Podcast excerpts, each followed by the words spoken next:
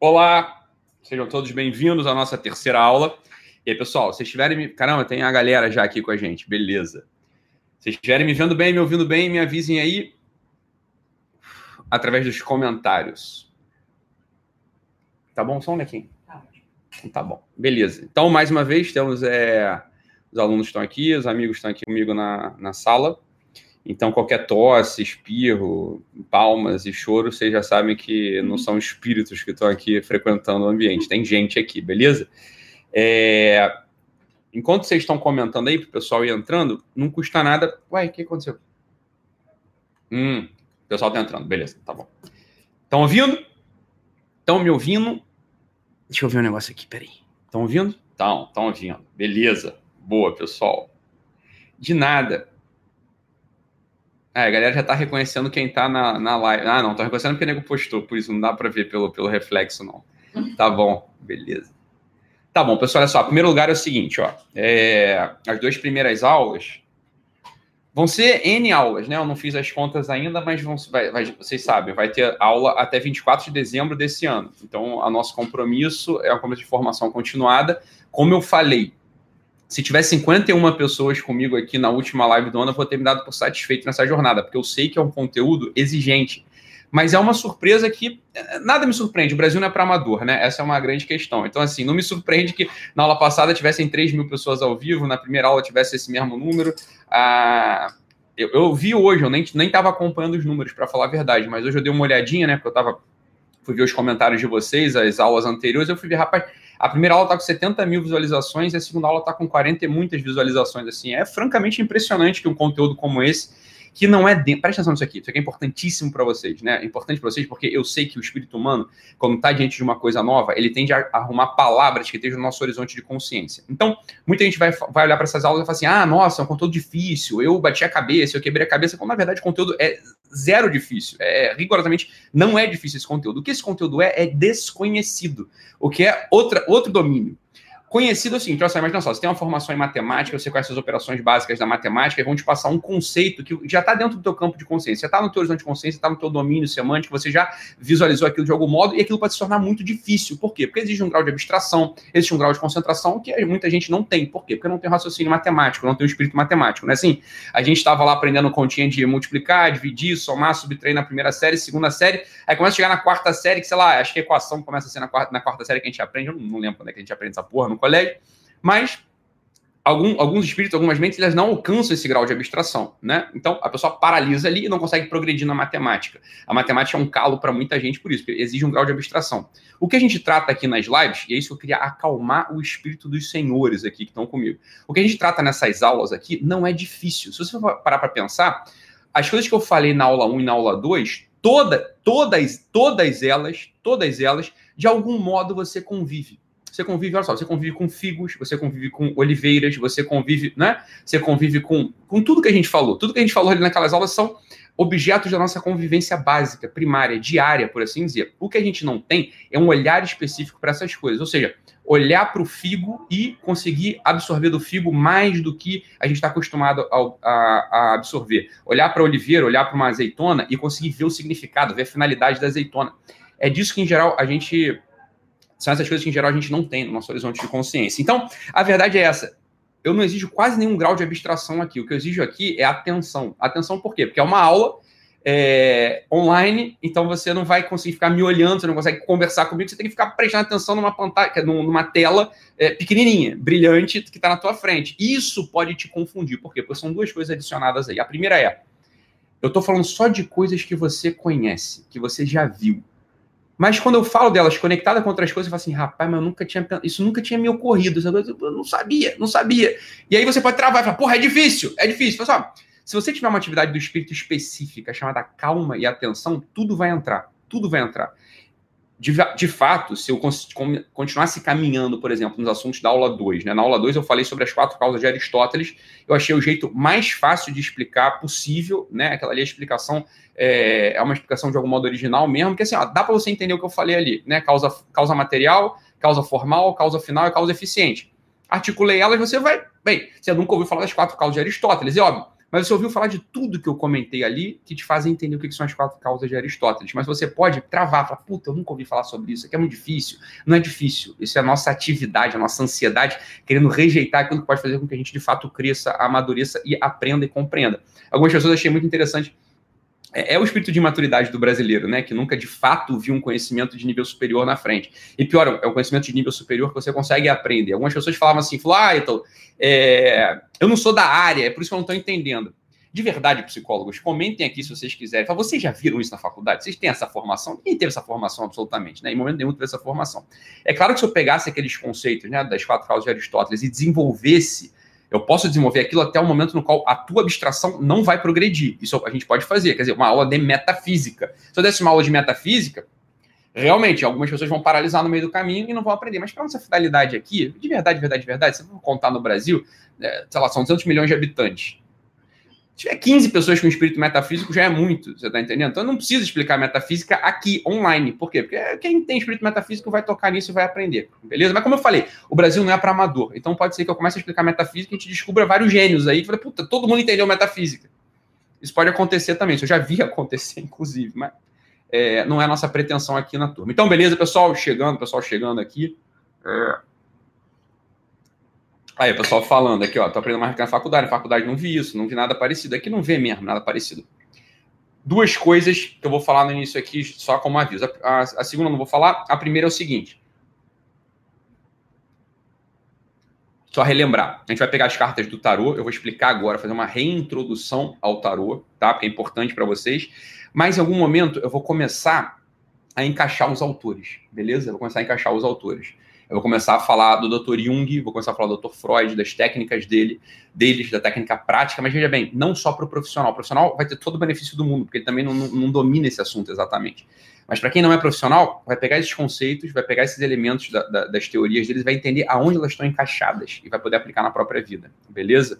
Essa é a ideia. Vamos voltar aqui, olha só, pessoal. É, vamos, vamos dar início à coisa aqui, porque hoje eu vou falar da segunda lâmina do tarô que a lâmina, quem me acompanha no Instagram viu que eu botei lá como fundo da chamada para live, eu botei a fotinho da papisa, que é assim, a papisa. Papisa é tipo papa mulher, né? Tipo, essa que é a coisa. Eu botei lá a foto da papisa, então as pessoas já deram uma olhada ali no que, que diabos trata a segunda carta do tarô. Você não vai saber do que, que trata a segunda carta do tarô, mas você já viu a imagem dela, tá? Você já viu a imagem dela. Mas antes de falar exatamente da segunda carta do tarô, eu quero falar da realidade simbólica, que é a mais importante para a gente poder continuar progredindo aqui. Então, olha só é impróprio, é impróprio a gente falar o seguinte: ah, eu olho para a carta do tarô, eu olho para a lâmina, para aquela segunda lâmina, para a primeira lâmina, sei lá, e dali eu começo a deduzir um monte de coisa. Eu começo a projetar naquela lâmina, eu vou projetar naquela lâmina a minha visão de mundo, eu vou projetar naquela lâmina o que o meu olhar pode capturar. Isso é impróprio. Isso a gente faz com as analogias. Então vamos lá, primeira distinção aqui: símbolo e analogia, ok? Anota isso aí, isso é importante. Por quê? Porque a gente vai ver que no caminho da inteligência, a gente tem que fazer essa distinção em algum momento. No caminho de aquisição da inteligência, a gente tem que fazer isso em algum momento. Por quê? Porque o que, que é a analogia? A analogia é o seguinte: eu, Italo Marcilli, ser humano, dotado de uma certa capacidade intelectual, dotado de uma certa observação, eu posso, eu, preste atenção, eu posso, a partir da minha observação, a partir da minha capacidade natural, a partir da minha capacidade intelectual, eu posso projetar numa tela, por exemplo, uma série de símbolos. Eu posso fazer isso. Então, em regra, os, os quadros, os quadros, eles são, os quadros, as pinturas, eles são analogias, tá? Os quadros, eles são analógicos. O autor, o pintor, vai até a realidade e faz uma escultura, faz um retrato, ele registra ali algo que está na cabeça dele, tá? De tal modo que quando você olhe aquilo, você olha aquilo, você, ah, você tem uma intuição do que o autor estava vendo sobre a realidade, beleza? Em regra, em regra, as analogias elas são construídas assim. O sujeito, ele, a partir de uma concepção que ele tem fragmentada de um evento qualquer, né? Ele vai lá e projeta e escreve sobre a coisa, tá? Você vai pegar os, as grandes pinturas, em geral, as grandes pinturas que a gente tem acesso, elas são analógicas. Dito de outro modo, se você observa um retrato, você vai no Louvre, por exemplo, então você vai, sei lá, num museu aí da tua cidade, você vai olhar aqueles quadros, aquelas réplicas, você fica mais inteligente mesmo. Por quê? Porque, em tese, o autor, o escultor, o pintor, ele é um sujeito inteligente, ele está deixando ali registrado uma impressão memorável. Ele viu o mundo sob certo aspecto, sob um certo ângulo, ele viu o mundo de um certo modo e registrou aquilo ali. Então, quando o teu olho bate, ele bate aonde? Ele bate, o teu olho bate no mesmo lugar que o pintor estava olhando, tá? Então, bem, por ele ser mais inteligente, ele está vendo uma fração da realidade que você não observa, ele foi lá, deixou aquilo registrado, e você, olhando para aquele quadro, é como se você estivesse entrando no olho do escultor, no olho do pintor, e estivesse vendo a realidade por aquele mesmo lado. É muito interessante isso. De verdade, de verdade, de verdade, a apreciação artística ela te deixa mais inteligente se você for uma pessoa sensível e calma. Se você é uma pessoa sensível, você vai no Louvre, você vai olhar aquelas pinturas maravilhosas, e além daquilo te transmitir a beleza, aquilo te transmite uma coisa a mais. Ela te transmite uma fração da inteligência do escultor, do pintor, do artista. Beleza? Quando você vai, por exemplo, quando você é, vai a uma peça teatral de Shakespeare, sei lá, você vai a uma peça teatral de Shakespeare. É, você vai olhar o Hamlet, que a gente, acho que a gente citou aqui semana, na, na, semana passada, a gente citou na aula presencial. Agora eu já não lembro, porque a gente fica dando aula de, é, todos os dias quase, a gente já não lembra mais o que fala. Mas a verdade é a seguinte: você vai lá no Hamlet, você vai olhar para algumas cenas, para alguns movimentos da cena, o que, que você vai perceber? Você vai perceber movimentos da vingança e da inveja que foram movimentos percebidos pelo próprio Shakespeare. Então você fica mais inteligente. Aquilo entra em você. É como se fosse o seguinte: por que, que entra em você? Porque o teu olho viu alguma coisa. Lembra? Só está no teu coração aquilo que passou pelo teu olho. Né? Você tem que olhar para as coisas entrarem em você. O olhar do homem tosco, o olhar do homem vulgar, que é o nosso, em regra, é um olhar pobre, porque a gente é tosco e vulgar. O olhar dos sujeitos, dos grandes artistas, dos grandes filósofos, dos grandes místicos, dos grandes práticos, são olhares já polidos. É disso que a gente vai falar na aula, é disso que trata mais ou menos a segunda lâmina do tarô. Beleza? Então, olha só. A arte, como um todo, ela, em regra, em regra, ela é analógica. Ah, então a analogia é ruim. A analogia não é ruim, a analogia é maravilhosa. Analogia é maravilhosa, só tem, você tem que saber uma coisa. A analogia, ela é uma fração da realidade, uma fração capturada pela inteligência de um homem concreto. Então, o homem co concreto, o artista, em regra, o artista, ele vai e registra uma fração do que ele percebeu. Se você entrar, por exemplo, na Basílica de São Pedro, que é um grande arsenal, é um grande repositório de artes, a Basílica de São Pedro, ela, a manifestação artística da Basílica de São Pedro, ela é sobretudo alegórica. Ela é alegórica. Então, os grandes artistas, sei lá, o Bernini, por exemplo. Bernini é o grande artista da Basílica de São Pedro. Você olha para tudo que é canto, tem lá uma manifestação do Bernini. Você vai olhar para ele, você vai olhar, sei lá, para o batente da sacristia que está à direita se você entrar pela porta inicial da Basílica de São Pedro. Eu não sei quem já foi à Basílica de São Pedro, quem não foi. Mas você olha para aquilo lá, o batente da sacristia é um mármore rosa, lindo, maravilhosamente esculpido, polido, do qual emerge um esqueleto de bronze segurando uma ampulheta. O que, que ele está representando ali? Veja, o Bernini está projetando naquela arte, está projetando naquela manifestação artística o quê? A sua visão, a visão própria, a visão dele do que é a morte.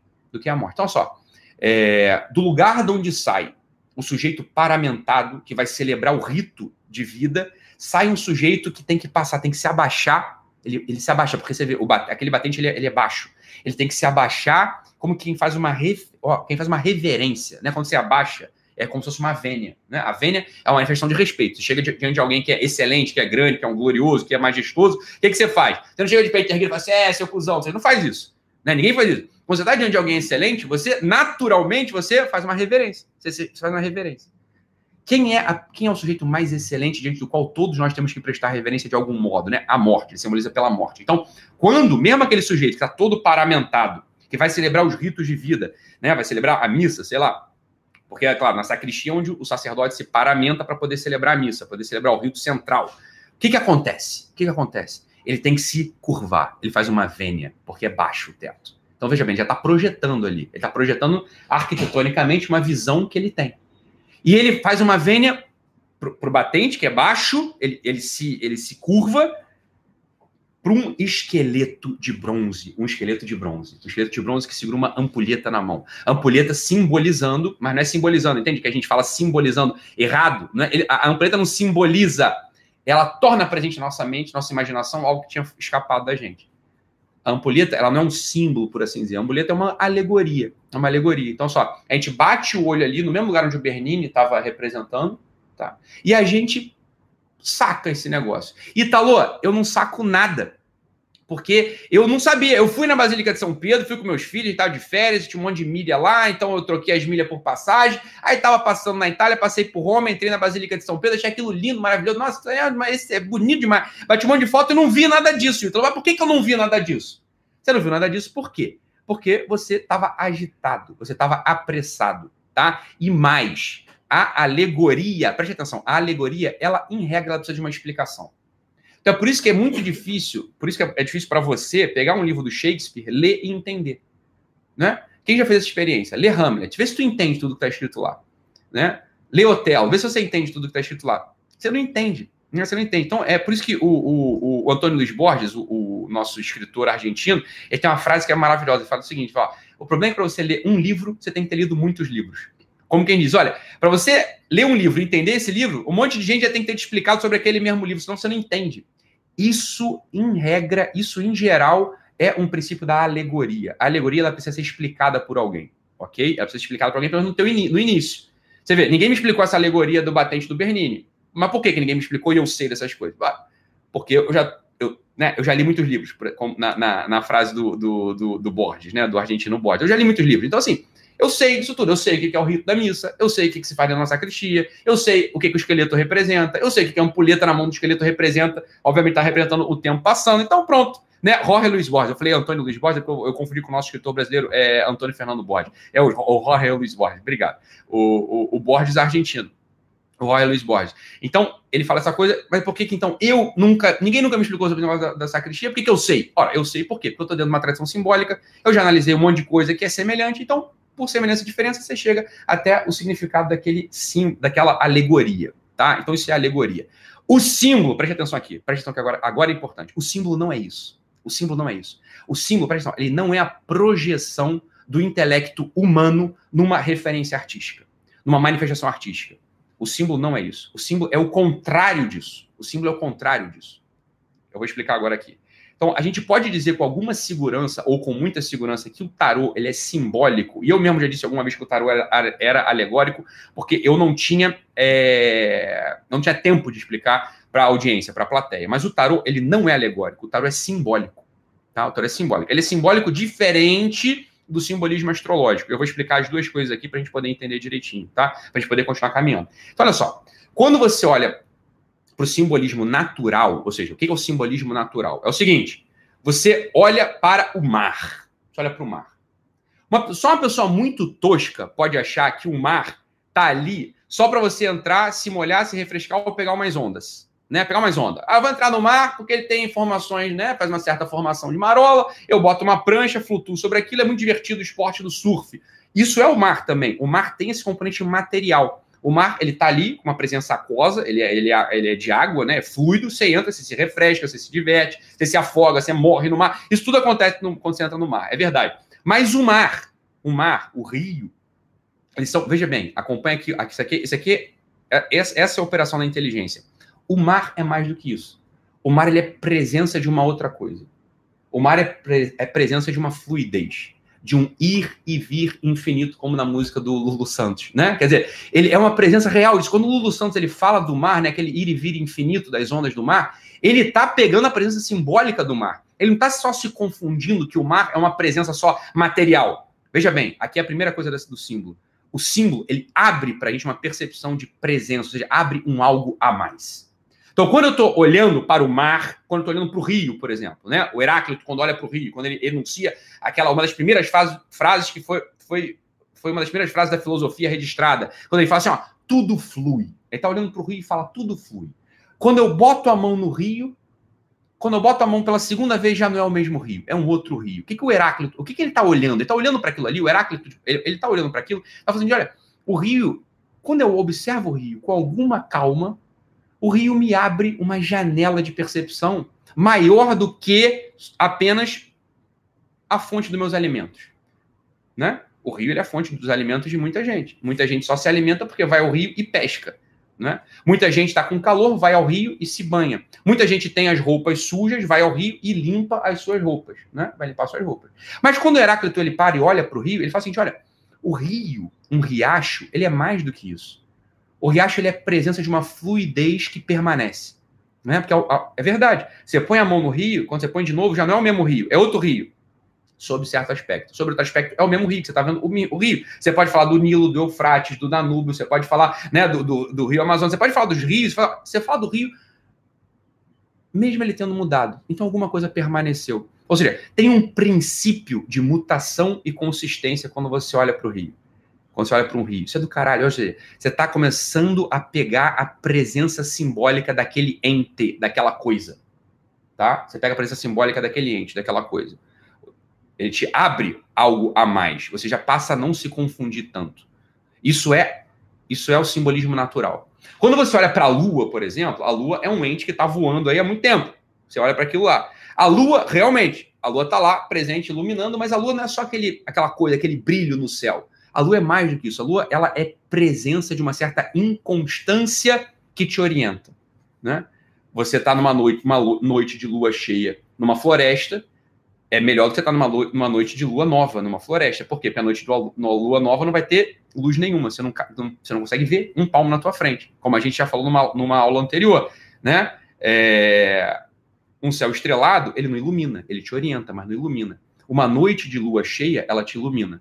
Então você começa a olhar para aquilo ali, para aquele ente, para a lua, você começa a olhar para aquela coisa, e aquilo te abre uma percepção a mais se você for sensível. Isso é o símbolo. O símbolo é o quê? Ele é uma presença, veja bem, não é uma projeção, é uma presença de algo que te penetra e faz com que você abra horizontes de consciência. Isso é a função do símbolo, tá? Essa é a função do símbolo. Então, por definição, olha que coisa bonita. Por definição, tudo que é é simbólico. Tudo que existe é simbólico. Tudo que existe é simbólico. Dito de outro modo, perder a visão simbólica do mundo é uma, uma das grandes tragédias do nosso tempo. É uma E aqui a gente já apontou, eu já apontei isso aqui. Toda a psicologia contemporânea, ela foi descrita, foi desenvolvida com bases não simbólicas, mas com bases materialistas. O que é a base materialista? É o seguinte: o psicólogo, o psiquiatra, o teórico, ele está olhando para o homem e está perdendo essa dimensão. O homem é presença de quê? Quando eu olho para um ser humano, quando eu olho para um homem, quando eu olho para o olho de alguém, quando eu converso com alguém, eu não posso me confundir. Não é só o Pedro, não é só o Léo, não é só o outro Léo, não é só a Mila, não é só a doutora Pri. Não, não são só essas pessoas que estão aqui na minha frente. Eles estão aqui na minha frente, é óbvio, é óbvio que eles estão aqui na minha frente, mas eles são presença de uma outra coisa. Eles apontam para uma outra coisa. Isso é a perda da visão simbólica. Isso é a perda da visão simbólica. É claro que, que quando a gente está tá falando de entes é, materiais únicos, é, individuais, pessoas, rios, oceanos, árvores, coelhos, leões. A gente está falando de realidades simbólicas muito simples. Quando a gente está falando de astros, a gente está falando de realidades simbólicas simplíssimas. Por que, que um astro é uma realidade simbólica simplíssima?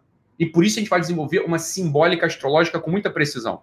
Por que, que o astro é, é um ente muito simples, diante do qual a gente pode fazer um puta simbolismo? Por quê?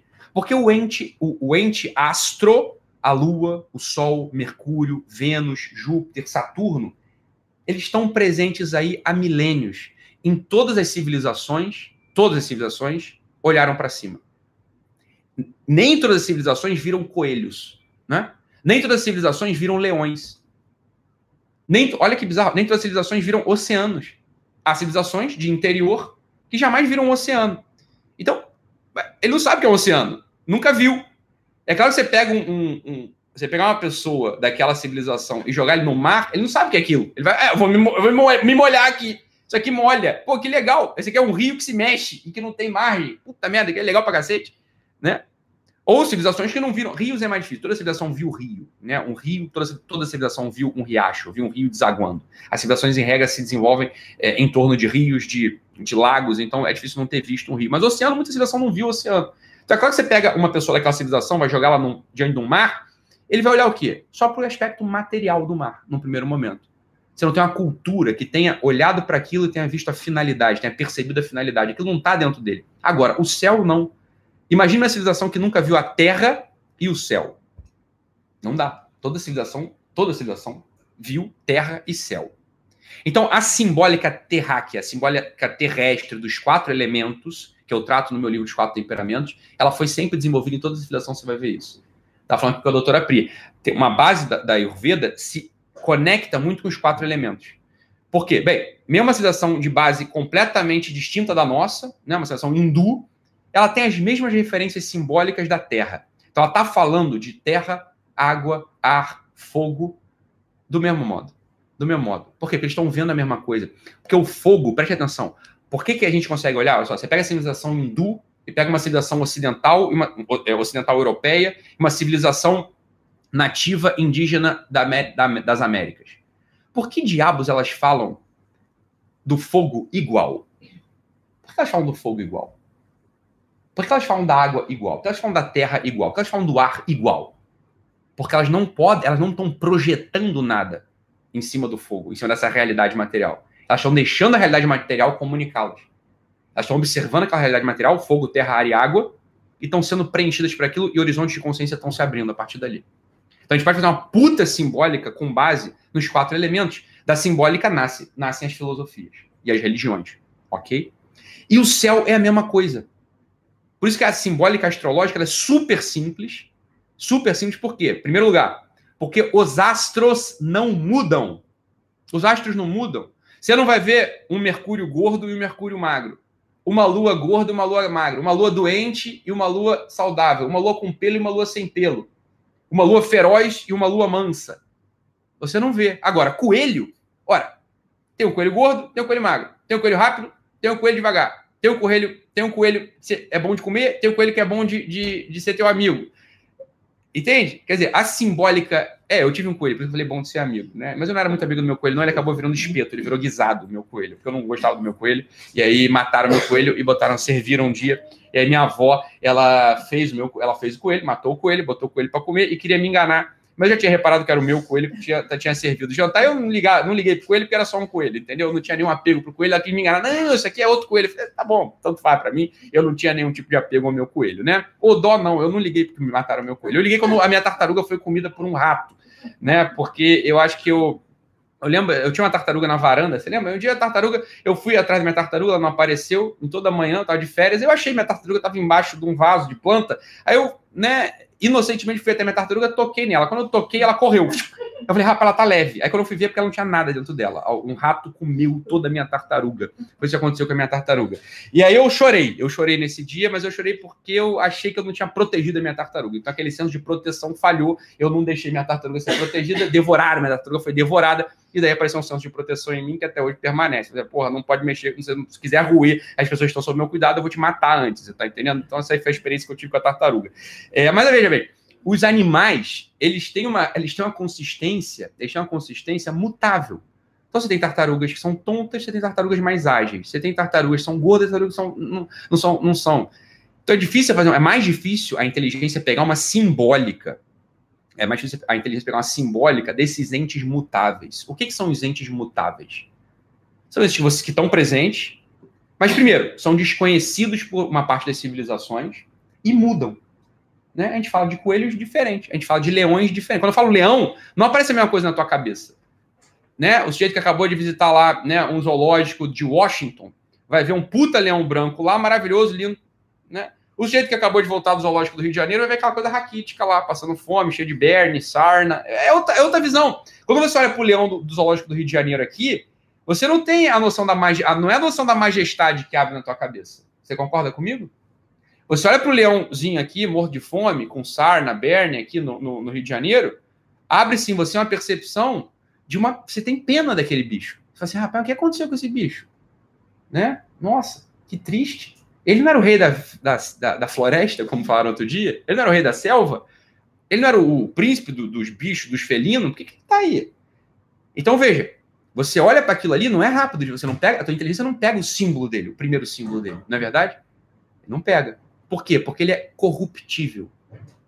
Tem o leão, que é o leão branco do zoológico de Washington. Eu já tive a oportunidade de ver esse leão, um negócio assim, puta merda, caralho, isso aqui é mais majestoso do que o leão majestoso que eu vi no filme, do que eu vi no Discovery Channel. Vocês, caralho, é um bicho mesmo. Isso aqui é lindo.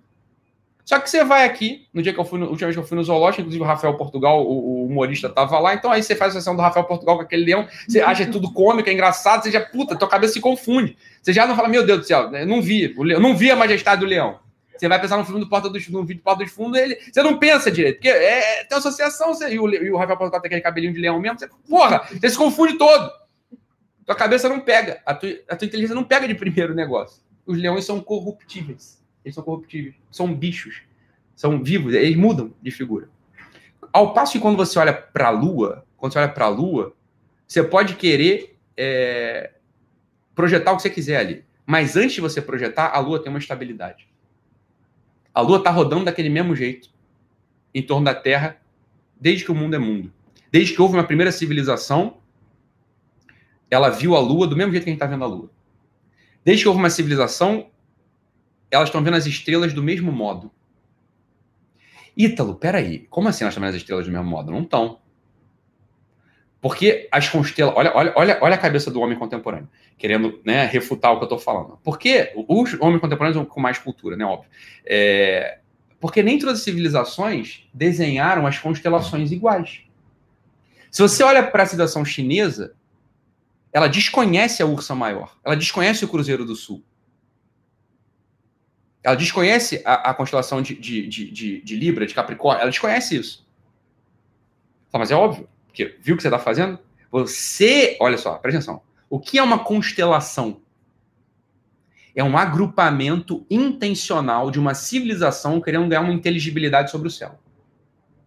Mas os pontinhos luminosos estão no mesmo lugar, para o hemisfério norte e para o hemisfério sul. É claro que o chinês vai olhar para o céu e vai fazer uma projeção diferente ali, com base numa, numa, numa, cultura. Ele vai fazer uma projeção diferente ali, diferente do grego, diferente do, do ocidental, diferente do, do, do, do mundo europeu, ele faz, ele faz diferente. Mas as estrelas elas estão lá do mesmo jeito. Agora, os planetas, preste atenção nisso aqui, os planetas, e quando eu falo planeta, agrupe aí a Lua e o Sol. Na astrologia, entende-se Lua e Sol como planetas também. Eles são sempre iguais a, a, descrição astrológica de todas, as civilizações, de todas as civilizações, ela é praticamente idêntica. Idêntica. Você pega os tratados de astrologia, a doutora Prime passou outro dia. Você pega o tratado de astrologia, ou os textos de astrologia hindus. Eles são muito parecidos. Muito, muito, muito, muito, muito, é, muito parecidos entre si. A, a, raiz da explicação é muito próxima. Por quê? Porque eles estão olhando para aquela realidade simbólica eles estão olhando para aquilo ali que é presença de algo. Isso é a realidade simbólica da coisa. Tá? Então, a gramática astrológica ela é muito simples de se entender. É muito fácil de entender. Por quê? Porque a gente está falando da gramática, está falando da presença de um negócio que está lá desde sempre, desde o. Igual. Mercúrio é Mercúrio, Lua é Lua, Sol é Sol, Saturno é Saturno. Ítalo, mais uma vez, ó. Eu olho para o céu e não vejo nada. Mas é porque, olha só, veja bem, olha aqui. O primeiro homem que olhou o céu também não viu nada. Isso é um fetiche do homem contemporâneo. E aquele fetiche é o fetiche do próprio miolismo, né? De querer pensar com os próprios miolos, querer pensar com a própria cabeça. É um fetiche. Ninguém nunca falou que você tem que pensar com os seus próprios miolos. Você vai entrar numa tradição, e se você entra numa tradição, você passa a ver aquilo do mesmo jeito que a civilização toda viu. Por quê? Porque a presença está lá. Veja bem aqui, ó. Vamos, vamos repontuar, isso é muito importante para a gente, para todo conhecimento. Para todo conhecimento. Preste atenção. A diferença entre símbolo e alegoria. Símbolo e alegoria. A alegoria alegoria é uma manifestação projetiva. Manifestação projetiva. Um homem concreto, em regras artistas, eles projetam, eles projetam um algo, que em geral é uma peça artística, que a gente chama de alegoria. Tá? Alegoria. Como eu falei, a, o batente do Bernini, o batente da sacristia lá que o Bernini fez. Isso é uma alegoria. O símbolo não é uma projeção. Não é uma projeção. O símbolo tem uma característica intensiva. Ele sai, ele sai de si e penetra na gente. Em penetrando a gente, ele abre na gente uma visão mais ampla. Isso é o que o símbolo faz. Tá? Então, olha só. Uma característica simbólica. Agora vamos falar do símbolo aqui. Uma, uma característica simbólica simples. Uma realidade simbólica simples. Os astros são simples. Por quê? Porque, por que, que eles são simples? Porque eles estão sempre do mesmo jeito, sendo presença de algo é fácil olhar para um astro e ver do que, que ele é símbolo. Por quê? Porque ele está lá desde sempre. Muita gente já falou sobre aquilo, muita gente já viu aquilo. Aquilo está sempre do mesmo jeito. Então preste atenção. O astro é uma característica simbólica simples e fácil. Preste atenção. É simples e fácil. Por que, que é fácil? Porque ele está lá sempre do mesmo jeito. Os quatro elementos: terra, ar, água, fogo, que eu falei, que eu tratei no meu livro, os quatro temperamentos. São uma característica simbólica, são uma realidade simbólica, simples e fácil. Por que simples? Porque estão lá desde o mesmo, estão sempre do mesmo modo. E por que fácil? Porque não degeneram, não se decompõem. Assim como os astros. Os astros são simples e fácil por quê? Porque está lá sempre do mesmo modo e não degenera. Um coelho é uma realidade simbólica simples e difícil. Por que difícil? Porque cada coelho é de um jeito. Um leão é uma realidade simbólica simples e difícil. Difícil por quê? Porque do mesmo modo que o coelho, tá, por exemplo, que eu dei, tem um leão do Central Park, tem um leão lá de, do, de Washington e tem um leão do Rio de Janeiro. Então é difícil, mas é simples. E é simples por quê? Porque ele está falando que ele sozinho é presença. Preste atenção aqui, que agora a gente vai para o tarô. Preste atenção aqui, tá? A gente vai para o tarô agora. Ele é, ele é fácil por quê? Por que, que é simples falar de um, de, um, de um astro? Por que é simples falar do astro? Porque ele é presença só dele, você está entendendo? É dele, ele está ali. É certo que ao olhar para um astro te abre todo um mundo. Mas a gente está falando só daquela característica. Está falando só daquele planeta ali. Agora, vamos lá, vamos tentar entender aqui. E se eu quisesse fazer o simbolismo de realidades complexas? Por exemplo, na verdade que tudo que a gente está vendo tem um início, não é? Tudo que a gente faz tem um início. A minha vida teve um início, a minha empresa teve um início, essa live teve um início. Não é? Então preste atenção no que eu vou falar aqui. Segura o que eu estou falando aqui, preste atenção no que eu estou falando aqui. Início é uma presença, concorda comigo? Tudo que a gente está vendo tem início. Dificuldade é uma presença. Tudo que a gente faz tem alguma dificuldade. O modo de existir do início e da dificuldade é, é uma pergunta que eu vou fazer, eu já vou responder, tá? Então preste atenção.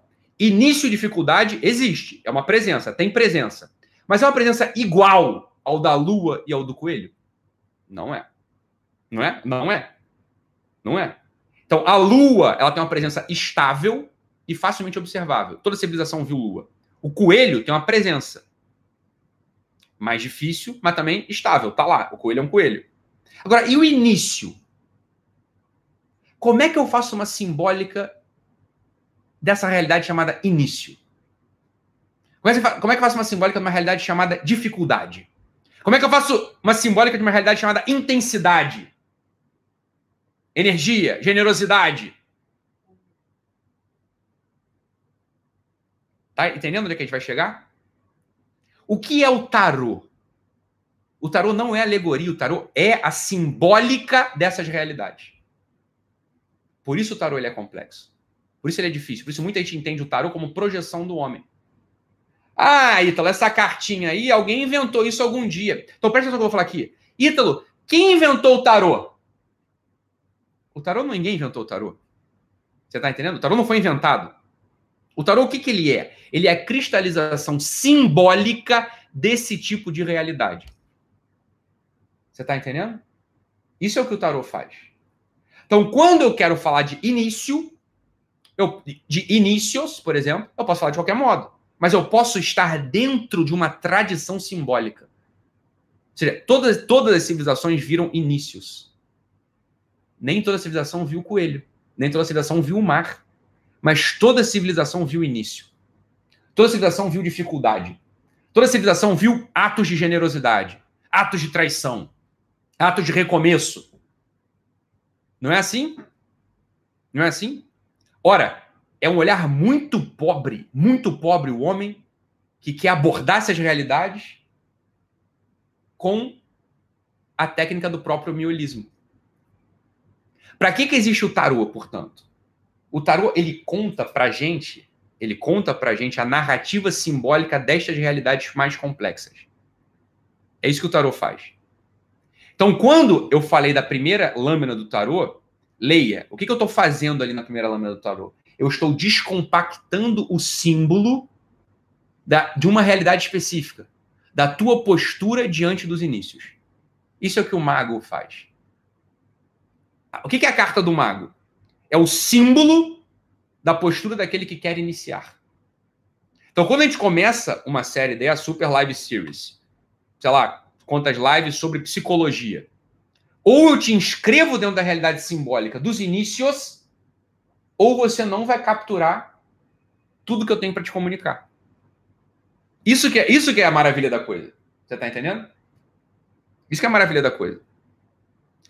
Eu estou abrindo para você, presta atenção, então, o que é, o que, então quando você olha para uma lâmina do tarô, entenda, entenda, quando você olha para uma lâmina do tarô, o que que tem ali naquela lâmina do tarô?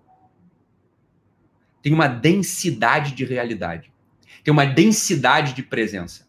Tem uma densidade do real. Não seja tonto, não seja, não seja estulto, não seja nécio, não seja burro. Eu, eu vou dar a palavra que você entende. É... Tá?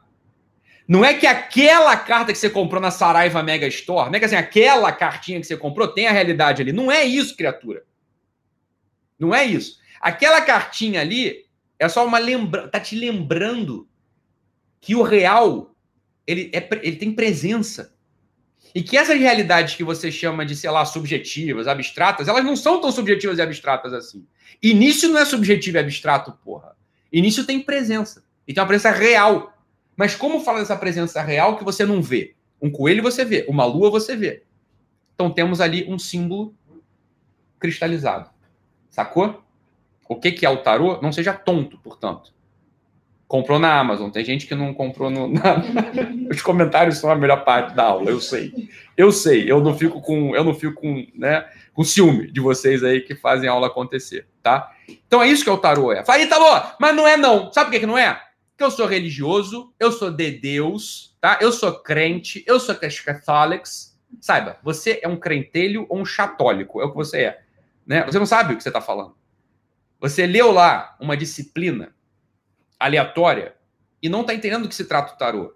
Eu não tô. Veja bem, o que de fato não se pode fazer dentro de algumas tradições religiosas, sobretudo as que a gente está inserido, ou crente, né, ou evangélicos ou católicos, é ficar usando o tarô para adivinhar coisa. Para adivinhar coisa. Porque realmente o tarô não se presta a isso. O tarô não é um sistema de adivinhação. Você pode usar o tarô para adivinhar. Você pode usar qualquer coisa para adivinhar. Tu pode usar, né? O vento que sopra, a borra do café, a tua intuição. E veja bem, olha aqui, olha aqui, olha aqui. Agora calma comigo aqui, vem comigo aqui, só um parênteses da explicação. Para com essa mania de achar que adivinhação é um problema. Viver é adivinhar, criatura. Viver é adivinhar, porra. A gente vi, presta atenção. Se um ser humano ele entristece e emburrece quando ele perde o senso da adivinhação. Não seja tonto. Não seja tonto. Não pegue símbolos que você leu lá em alguma coisa e você aplica a tudo, sem raciocinar. Raciocina, raciocina. Você vive adivinhando, criatura. Não é isso? Você vive... O que é uma conversa humana se não um sistema de adivinhações intuitivas? Não é? Quer dizer, você começou a namorar uma pessoa. Você vai dar um presente para ela. Você tem que recrutar todo o teu sistema divinatório, todo o teu sistema de adivinhação, porra. Não é isso? Então, para com essa mania de achar que a adivinhação é um problemão. Para com essa porra. Você é de gente burra. Você é de gente burra. Gente preguiçosa e burra. Que não vai progredir na vida. Tá? Então, quando você está começando a namorar alguém, o que, que você faz? Você adivinha toda hora. Você usa o quê? As ferramentas que você tem na mão. Teu olho, tua intuição, teu carinho, tua presença, tua atenção, o histórico da pessoa. E você tenta adivinhar. Quando você entra numa religião, você está tentando adivinhar o tempo todo. Né? Eu já vi, assim, você vai numa missa, e você, a pessoa nunca foi à missa, né? Ou foi à missa assim, porra, sei lá, vai à missa de sétimo dia, foi à missa quando era criancinha, depois fica velho e vai à missa. É muito engraçado ver o pessoal, é hora de ajoelhar, é hora de sentar. A pessoa tá adivinhando toda hora. Ela não sabe o que fazer ali. Ela tá adivinhando. Ela fala, agora eu respondo, agora não respondo. É, é, ela tá recrutando todo o sistema divinatório dela para um rito, por exemplo. Né? Então, para com essa maneira de achar que a adivinhação é um problema. O que a gente pode dizer que pode se tornar um problema é o determinismo. É o determinismo. Mas isso não acontece só quando você está usando o tarô ou astrologia. Quando você está usando o teu sistema tosco de adivinhação individual. É o fechamento. Você não tem abertura. Lembra? Eu contei a história do meu amigo Henrique Cal. A gente foi jantar outro dia. E óbvio, ele está recrutando ali com o que ele tem, ele quer me agradar, então ele vai colocar na conversa o sistema de adivinhações dele. Ele falou: Então, Ítalo, eu sei que você gosta, vamos no Outback. Ele me falou isso. Imediatamente, eu não sou chato com ele, é um amigo, é meu irmão, coração. Aí eu pude falar tranquilamente com ele. Aí, Henrique, eu já gostei do Outback, não gosto mais. O Outback tá um lixo. Serviço ruim, não gosto mais. Vamos em outro lugar? Vamos. Mas imagina se ele tivesse fechado. Mas como você não gosta? Você não gostava? Então vamos lá sim. É como se eu tivesse determinado por uma adivinhação que ele fez. Todo o nosso sistema de adivinhação que a gente usa, ele existe. A gente usa a adivinhação o tempo todo. O tempo todo. Só que ele tem que estar aberto. A gente adivinha e corrige. Adivinha e corrige. Adivinha e corrige. É como a gente sempre faz na vida. A gente sempre usa um sistema de adivinhação aberto. Isso é o que diferencia as pessoas toscas e burras das pessoas mais agudas, sensíveis e que vão se tornando inteligentes. Elas vão percebendo que esse é o sistema de instalação no mundo, porra. Relacione-se com a sua mãe do mesmo modo que você se relacionava com ela há 10 anos. Você não vai conseguir.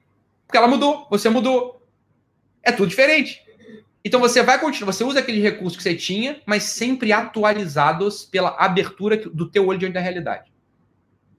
Esse é o sistema de orientação do homem no mundo. É uma adivinhação corrigida. É como se fosse uma adivinhação né, que está aberta para o GPS, né, recalculando rota.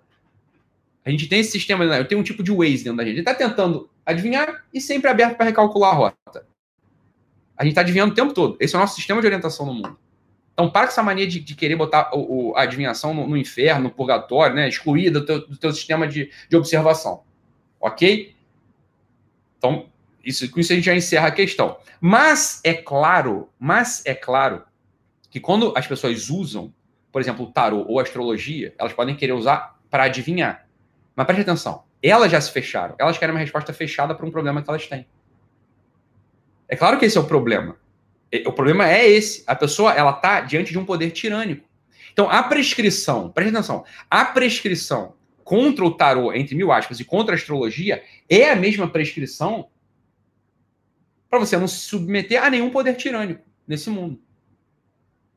Então, do mesmo modo que o crente, que o católico, né, querem botar o tarô na fogueira da Inquisição, ponha antes, ponha antes os tiranos que estão diante da tua vida, que estão te tiranizando.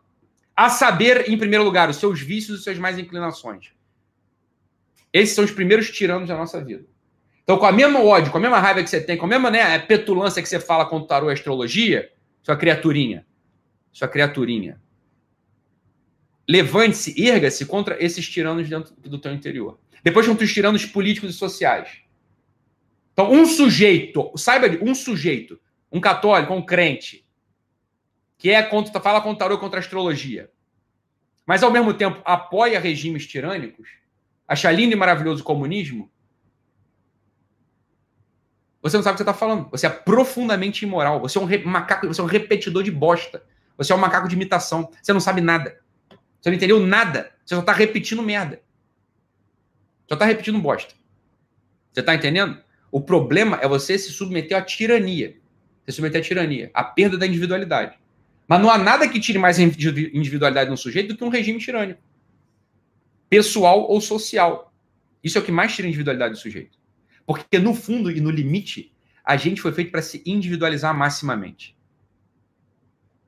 É o que a gente falou. É a gente chegar até próximo à nossa causa eficiente. Chegando até a nossa causa final. Isso é individualização máxima, que a gente possa dizer junto, eu sou. Eu sou. Então é claro que todo regime tirânico tira isso da gente. O que é o que é a, a cosmovisão hegeliana marxista. Você não tem uma identidade mais. Você não é mais a Mila. Você ou é proletária ou é burguesa. Funda-se, esteja fundida a essa visão de mundo bipartida, dual. Não há, não há tirania maior do que essa. Veja, pelo menos, pelo menos, pelo menos, pelo menos, as cartas do tarô são 22, porra. O regime tirânico hegeliano marxista são dois só. Então, antes de falar com essa petulância, com essa braveza contra a astrologia, a astrologia, fale mais. Então, quer falar mesmo? Quer ir contra os determinismos? Vá contra esses regimes tirânicos, ué. Você é imoral e burro. Você não sabe o que você está falando. Você não sabe o que você está falando. Não sabe o que você está falando. Você entende? Quer dizer, um regime desse, feito comunismo, ele tira a tua individualidade. Ele não quer mais saber do indivíduo. E as, e as minhas particularidades? Não, peraí, eu sou um proletário que amo meu patrão. Isso é uma individualidade possível. Ué, a gente conhece um monte de servos que são assim. Minha mãe tem uma fábrica. Ela, ela tem, teve uma fábrica. Ela é industrial, portanto. Né? Uma fábrica de biscoito. Pequena, né? Pequena. Tem servos, tem funcionários que amam a minha mãe. Amam a minha mãe. Ora, eu servi o exército. Eu era um pobre no aspirante. Hierarquia. Havia o meu comandante. Eu amava o coronel Oiticica. Pessoa generosa, boa, boa, generosa. Tá assim, é general agora, perdão, coronel. É pessoa, quando eu conheci o senhor, o senhor era coronel, mas já soube que o senhor é general hoje, né? É assim. Amava, amava. Pessoa que me, me ajudou, e ajudar todo mundo, né? Que me ajudou a ajudar todo mundo, pessoa boa. Não tenho que falar do coronel, do general, perdão, general Oiticica. Então, onde está a particularidade do indivíduo nesse regime tirânico? Não há. Não há. Então, saiba do que você está falando. Sabe do que você está falando. Por exemplo, você se levanta contra a astrologia, contra a, o tarô e matricula seu filho no colégio. Matricula o seu filho no colégio. Ele é submetido a um regime tirânico, não do professor pobrezinho, não da diretora do colégio pobrezinha. São dois pobrezinhos também. É o regime tirânico do materialismo. O que é a química? A disciplina de, da química, da física, que esses sujeitinhos aprendem na oitava série, um bando de demente, tem, tem 10, 10 anos, 12, não sabe nada, nada. Eles são submetidos a uma lesão permanente da inteligência que faz com que todo mundo chegue até onde chegou agora. É a tirania da matéria contra a vida do espírito. Então você, o crentelho, o chatólio, que fala contra o tarô, você quer falar, ah, é o regime tirânico que perde a individualidade e você não está falando de química e de física? Teu filho está estudando isso. Não sei se você sabe. A química e a física elas são profundamente mais lesivas para a alma e para a inteligência do que o tarô. Do que o tarô, do tarô adivinhatório, inclusive. Porque pelo menos ele está adivinhando com base num símbolo que existe. E a química e a física, meu filho? For... Não, presta atenção. Reações né, estequiométricas, né, cálculos estequiométricos, estequiometria. Equação de Torricelli. Lembra essa porra da equação de Torricelli? Da física. Sabe, é uma visão amputada da realidade. Agora, o sujeito ele é, um, é, um, demente, coitadinho. Tem 10 aninhos. 10, 11 aninhos. Você aprendeu isso quando você tinha 11 aninhos. Você aprendeu isso com 11 anos. E você acha que isso é a realidade. A realidade é um conjunto de formuletas que explicam. E, ó, perdão, e nem explicam. Porque se você lembrar, aquilo só funciona excluído o atrito, o ar. Mas que isso? Mas que isso? Presta atenção, você está reclamando de 22 cartas que estão, pelo menos, abertas para a realidade, mas ao mesmo tempo você está acreditando em fórmula de física, porra. Então a fórmula de física funciona. Bem, mais ou menos, né? Porque não é essa forma que você aprendeu. Mande um foguete para a Lua com a forma que você aprendeu no, no colégio para ver se ele vai para a Lua. Não vai. Não vai. Né? Não vai. Você aprendeu uma coisa que não é física, que não é química. Você aprendeu uma porra lá que é pior, que te fecha na realidade. Você está entendendo que você, você, você está dentro de um sistema tirânico. Por que tirânico? Porque ele tira a tua possibilidade de ser um indivíduo. Porque o indivíduo, presta atenção, o indivíduo não é só um sujeito que emagrece e engorda. Que está regido só pelas leis físicas. A lei física é o que menos importa, meu filho, para você. É o que menos importa. Se você passa por uma vida inteira com desconhecimento, desconhecimento absoluto da biologia, da física, da química, isso é relevante para tua finalidade, para tua causa final. Ora, e aquelas perguntas fundamentais? Quem eu sou, da onde vim, para onde eu vou, quem eu amo, quem eu odeio, quem eu sirvo, quem me serve? Isso está regido pelas leis físicas e químicas? Isso é regido pelas leis físicas e me responde você, pelas leis biológicas? Não, abs absolutamente não. Absolutamente não. Então, presta atenção. Aqui a gente já está dentro da, do simbolismo da segunda carta, eu já vou mostrar para vocês. Absolutamente não. Isso é uma lesão permanente do espírito humano. Então, este, este é o lugar do tarô. Esse é o lugar do tarô. O que é o tarô, portanto? O tarô é uma realidade simbólica difícil. Por que difícil? Porque ele está falando aquelas coisas que a gente não está vendo, né? não é coelho, não é, não é lua, não é água, não é terra, não é fogo. Ele está falando dessas realidades um pouco mais difíceis, inícios, dificuldades, generosidade. É isso que ele está falando. Ele está assim, tá na densidade do real ali. Está mostrando a densidade do real. Então, quando você bate o olho no tarô, você bate o olho naquela carta, que é uma representação alegórica de uma realidade simbólica quando você bate o olho ali, a tua inteligência expande, ela aumenta. Ela aumenta, você é penetrado por aquilo. Quase que do mesmo modo como se você olhasse para um leão com toda a sua majestade. Queira ou não, você fica mais inteligente. Você pega algo da grandeza, da grandiosidade, da majestade. Então você vê, na primeira lâmina do tarô, eu passei quantas horas falando dela? 4 horas e 50 minutos, sei lá, 5 horas falando da primeira E não cheguei nem perto de. A gente podia ficar falando aqui as 42 lives que a gente vai fazer, sei lá quantas lives a gente vai fazer, só sobre a primeira lâmina do tarô. Porque é uma realidade inabar... inextinguível. Sim, qual que é a postura de um sujeito diante dos inícios. Você pode ficar falando disso para sempre. Para sempre. Só que não dá pra falar para sempre, tem que parar e tem que ir para próxima. Olha, acho que eu falei do núcleo dela, do, do, nervo dela. Você pega no YouTube, pega aí, vê no YouTube, né? É... Explicações sobre a primeira lâmina do tarô. A gente tá falando isso aqui um pouco antes de entrar, né? É difícil você ver. Assim, em geral é 10 minutos. Alguém faz assim, ah, 10 minutos falando do mago. Porque, óbvio, a inteligência não captura o que está ali. A pessoa nem sabe, é nem sabe que é um símbolo, não sabe que é uma realidade simbólica, não sabe o que está presente ali na lâmina.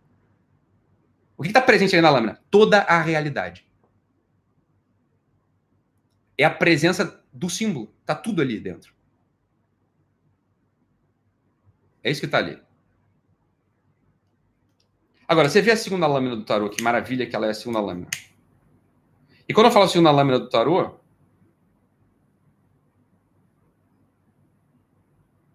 Você veja a postura que a gente fala disso. Sem nenhum constrangimento. Você tá entendendo? Só fica constrangido com isso que é imbecil. Né? Quem é criancinha. Criancinha. Vou falar isso daqui a pouco. Toda a nossa civilização, ela tá, ela tá permeando, permeada por criancinhas. Por criancinhas. É óbvio que quando chega um adolescente, todo mundo fica quieto. Quando chega um adulto, então, todo mundo é tiranizado. O que, que se tornou a religião se não uma atividade de criancinha? Vamos olhar aqui, vamos olhar para a segunda lâmina do tarô. Não precisa olhar, porque tanto faz se você olha ou não. Eu vou te dizer que realidade é essa que está ali. Por isso também que tanto faz se a lâmina está aqui na nossa frente ou não. Mas vamos pegar como é que ela está condensada para gente. Você olhou a, a lâmina do tarô aí? Como é que é a segunda lâmina do tarô? É uma, uma moça, em regra, ela é representada por uma moça, uma senhora, uma moça, e às vezes, em algumas lâminas do tarô, ela está grávida, você vai ver que ela está grávida às vezes. Ela está gestando algo. Gestando algo. Tem uma barriguinha ali aparecendo. Tá? Algumas representações assim na lâmina do tarô, ela tem uma barriguinha. Nem todas, algumas só. Mas não faz diferença. Lembra do mago? O que, que tinha na cabeça do mago? Um chapéu de bruxo, em forma de lemniscata, não é isso? em forma de. Tá todo mundo olhando ela. ninguém, fez, ninguém fez dever de casa. Ah, ninguém fez dever de casa. Canalhos. Canalhos. O que que tem? Vai lá, vai lá, Amanda. O que que tem na cabeça da, da mulher? Tipo um chapéu. Vai, fala aí. Quantos círculos tem nessa coisa aí do chapéu dele? É, você vai ver que são três, né? Se você pegasse a unidade deles. É um preto e um azul e um. Deixa eu ver. Qual que você tá vendo? Ah, tu pegou o outro tarô. Tá bom. É, é que esse tarô ele é diferente. É porque nem todos os tarôs são iguais, mas beleza. Mas você vai ver. Tenta pegar o tarô de Marseille pra você dar uma olhada. Não, então, esse é o que eu tô vendo também. Tarô de Marseille. Você pega a primeira carta, a, primeira, a segunda lâmina do tarô, que é a da a da papisa. Deixa eu ver, deixa eu ver. Isso. É Quantos círculos ah, tem na cabeça tá. dela, doutora Pri? Um, três. Três. Então, para começar, é o seguinte: olha só. O círculo, o chapéu do mago é. O chapéu do mago é um chapéu de aba larga. Ele é leve. Ele é leve. A primeira coisa que a gente pega. Olha para o chapéu do mago e olha para o chapéu da papisa. Tem uma diferença que a gente olha aí imediata. É, ele é leve. O chapéu do mago é leve. O chapéu da papisa não é um chapéu. É uma coisa que a gente chama de tiara. Isso é uma tiara. Eu sei que as meninas não sabem que o nome disso é tiara, a menina acha que tiara é arquinho, né? É, eu sei. Mas o nome, o arquinho veio disso aí, tá? Então a tiara é esse chapéu que vocês estão olhando aí. A tiara é uma coroa. Cadê? Hum, esse é um mago. É. Um chapéu leve, um mago. Ah, largo, para te proteger, não é isso? Ele te protege. Lembra do, do assunto? Ele te protege dos raios da finitude. O chapéu do mago. A papisa ela também tem um chapéu. Isso, são três. Três círculos. A chapisa também. Ah, a chapisa. a papisa também tem um chapéu. E ela tem um olho igual o mago. Lembra que eu falei que o olhar do mago era um olhar do flow. Era quase desatento. Mas era perfeitamente desatento. O olhar da papisa, ele se direciona para o livro que ela está segurando sobre seus joelhos. né? Tá quase perto do livro, tá? Para baixo, né? Como quem quer procurar o conteúdo do livro. Isso, ela tá assim. Então ela tá, então ela tá sentada, Pri. Não é? Ela tá sentada. O mago tá em pé.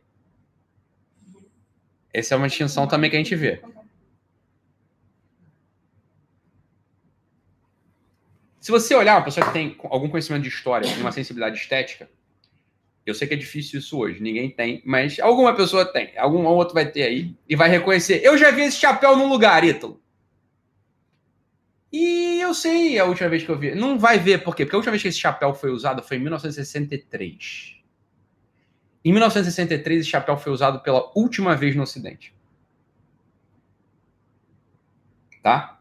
Esse chapéu, chamado tiara, tiara, que tem uma triple, é uma tríplice coroa. É como se você está coroado em três domínios. Os reis, eles estavam coroados em um domínio só, o poder temporal. Né? Existia um, uma pessoa que usava as três que usava as três coroas numa só. A tríplice tiara. A tríplice coroa, chamada tiara. O último sujeito que foi coroado por uma tiara no Ocidente foi um sujeito chamado Paulo VI, o Papa.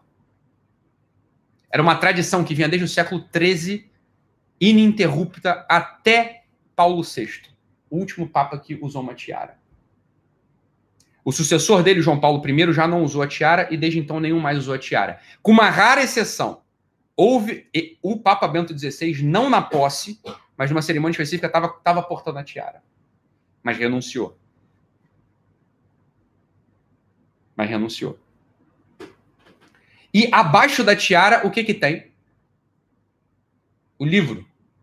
Hum, sim, tem o cabelo da pessoa e tal, mas tem o livro. É o segundo símbolo que chama atenção. E a papisa está olhando para o livro.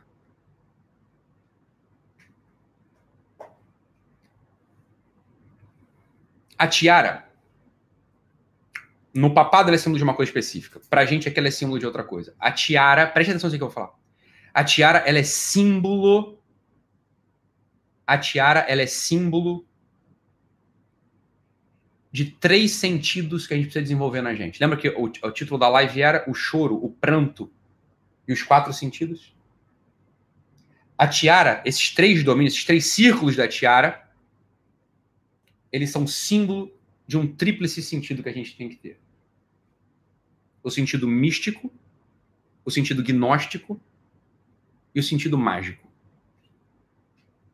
Ítalo, você falou uma palavra proibida. Eu sei que tem uns 10 ou 15 pessoas que vão falar isso, porque são pessoas que têm noção do, do, do, do das coisas. Não pode falar a palavra gnose. Isso é gnose. Eu sei que não pode. É por isso que vocês estão todos na merda. É vocês estão todos na merda. Eu sei que não pode falar gnose no nosso tempo. Por que, que não pode falar gnose no nosso tempo? Porque o Papa tirou a coroa. Ele saiu do domínio místico, gnóstico e mágico para o domínio do livro.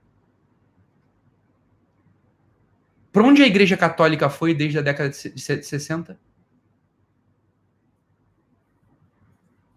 Hein? Hein? O que, que aconteceu com a Igreja Católica desde a década de 60? Abismo atrás de abismo. Quem hoje olha para um católico falando, olha para o que a igreja tem para ensinar e leva a sério aquilo? A igreja abdicou dos sentidos gnóstico, místico, gnóstico e mágico. Eu estou, eu estou, eu estou falando, presta atenção, eu não vou falar da igreja. Eu estou falando o seguinte, presta atenção. Você vê que o símbolo tem uma puta presença pra gente. Depois que o Papa tirou a coroa, nenhum Papa mais usou a coroa, a igreja fez assim, ó. Foi para baixo. Ela foi para onde? Ela foi para o domínio do livro. Um lugar no qual os protestantes já estavam há quatro séculos. Já estava há quatro séculos. Nenhum sujeito protestante usou coroa.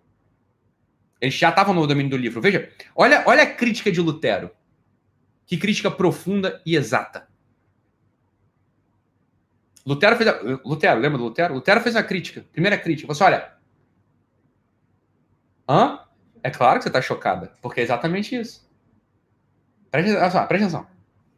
Lutero fez o seguinte, olha só, Lutero fez o seguinte, Lutero olhou para aquele que portava tiara e disse: Esse sujeito é indigno. Com razão. Lutero olhou para aquele portava de tiara e falou assim: Ele é indigno. Tirem-lhe a tiara.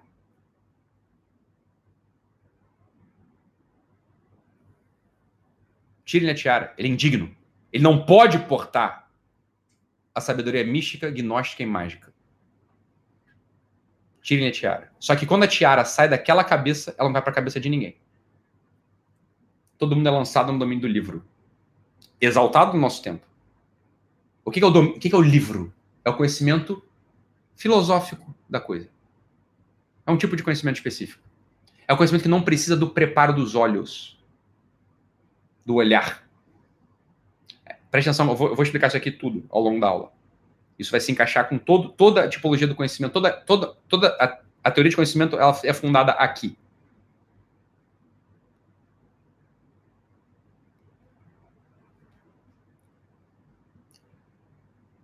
Preste atenção nisso aqui.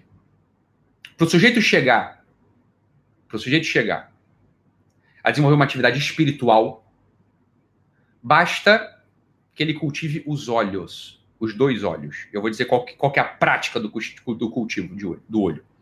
Basta que ele cultive os olhos. Como quem diz, olha, para você chegar nessa casta sacerdotal ou nos brahmanes, cultive os seus olhos, que você vai desenvolver o órgão. Que você vai desenvolver o órgão específico que faz com que você apreenda a realidade num domínio superior. Ok? Com a evolução dos tempos, é óbvio que esses brahmanes, esses sacerdotes, vamos pensar na fundação na fundação do nosso ciclo cultural. Estamos dentro de um ciclo cultural chamado cristão. Estamos dentro da fundação, estamos nesse ciclo cultural, nessa era específica, era cristã. Quer você, foda-se se você é cristão ou não, isso é irrelevante pra gente. É, você olha, é, assim, é aí que a gente está.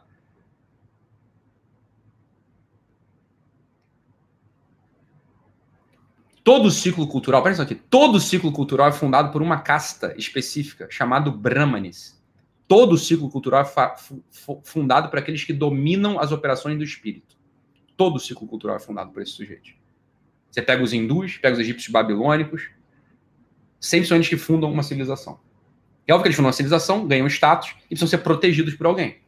Porque a atividade deles é a atividade do espírito, é uma atividade desvinculada da prática.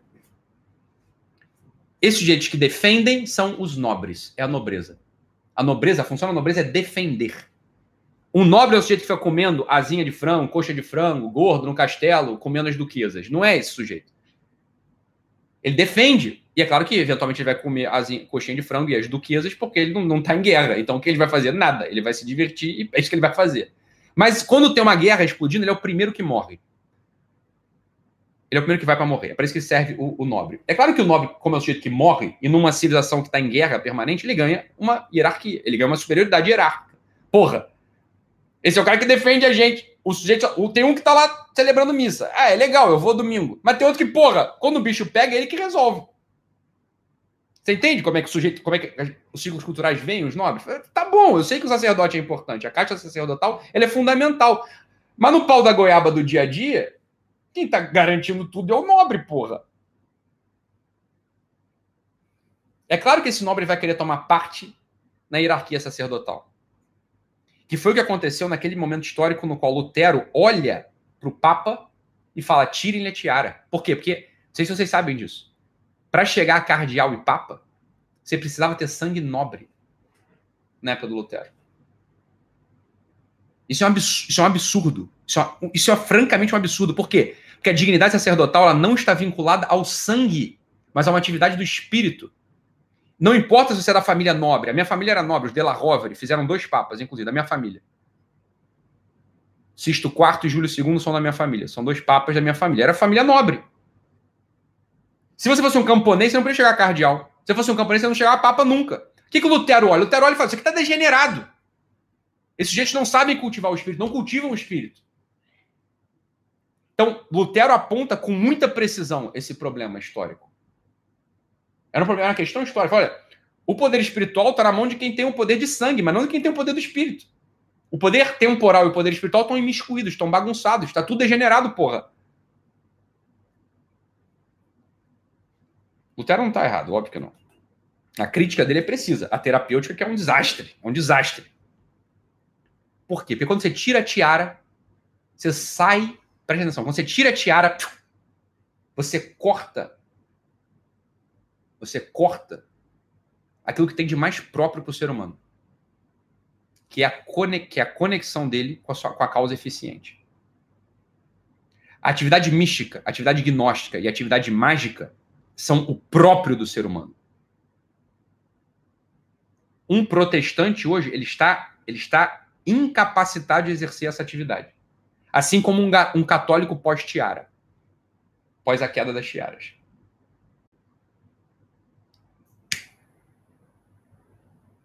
Ele não sabe o que é atividade do espírito.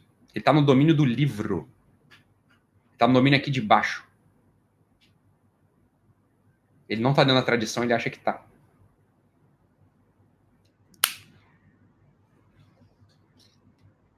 Porque olha só, vamos lá. No que crê um protestante? Qual é a crença de um protestante? No que, um protestante crê? Protestantes do meu coração, vocês que são meus alunos, escrevam no que, que vocês creem. Na Bíblia. Então tá, vocês estão certinho. No livro. Repara.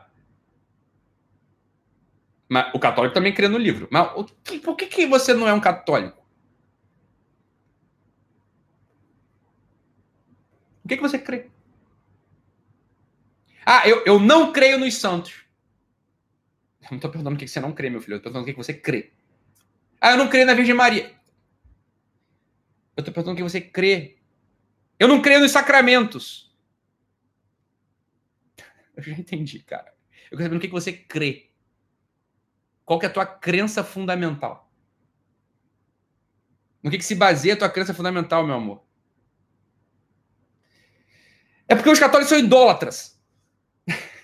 Eu sei, cara, que você acha isso. Eu não tô perguntando isso. Aí tudo eu posso conversar depois. Eu só quero que você me responda o seguinte: qual que é a tua crença fundamental?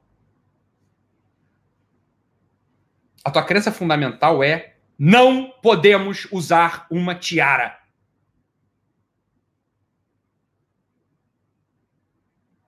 Não podemos usar uma tiara. Somos todos indignos. Você cortou a tiara. É por isso que não tem papa no protestantismo. Simbolicamente falando, mas na realidade também. O que é a tiara, portanto? A tiara é um domínio do espírito vertical. Eu vou explicar isso daqui a pouco. A crença fundamental do protestante, isso não é o doutor Ítalo falando, isso é o protestante falando. É que você é protestante, mas você não sabe o que, você crê.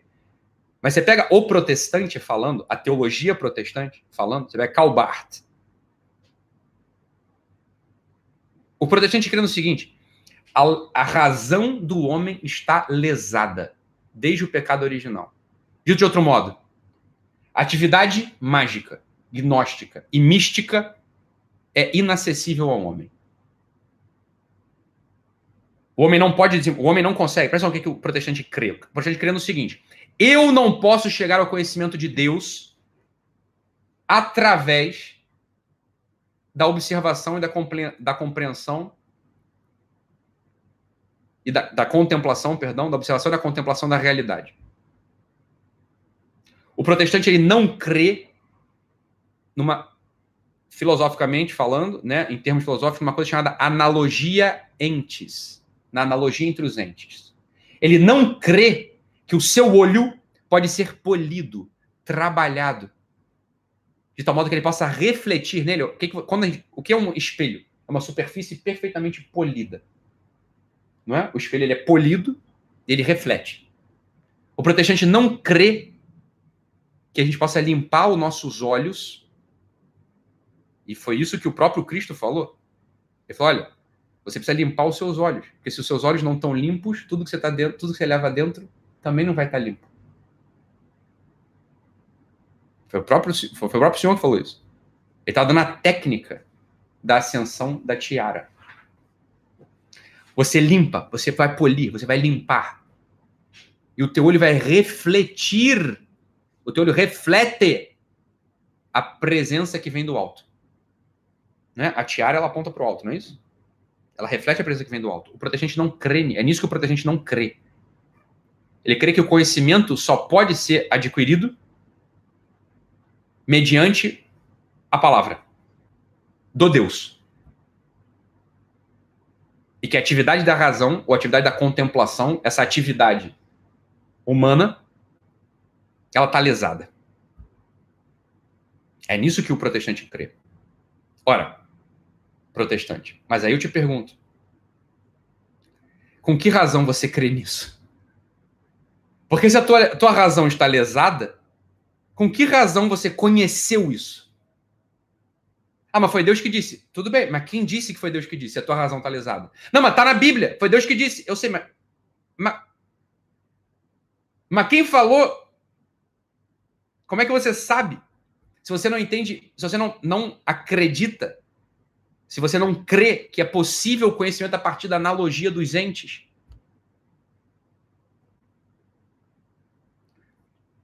Ora, não, não. Não, então, mas aí eu percebo as coisas e chego lá. se você percebe as coisas e chega lá, você não é protestante.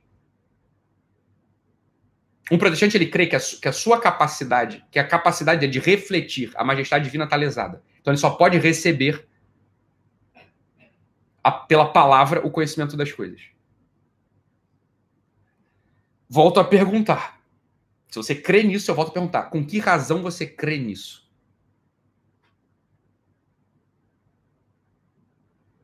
É uma, é uma, é uma manifestação religiosa impossível o protestantismo, portanto. Ela é um edifício filosófico rompido na base. É óbvio, é óbvio que entre os protestantes a gente encontra pessoas muito boas, pessoas maravilhosas, pessoas que estão fazendo bem, pessoas que estão se ajudando, pessoas que estão até querendo descobrir a religião e a fé.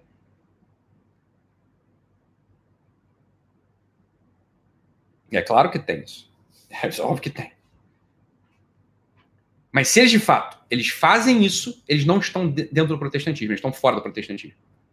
Eles estão no domínio da tiara, que é aquilo que eles negam na base deles. Eles não sabem, mas eles são católicos implicantes. É isso que eles são. É isso que vocês são.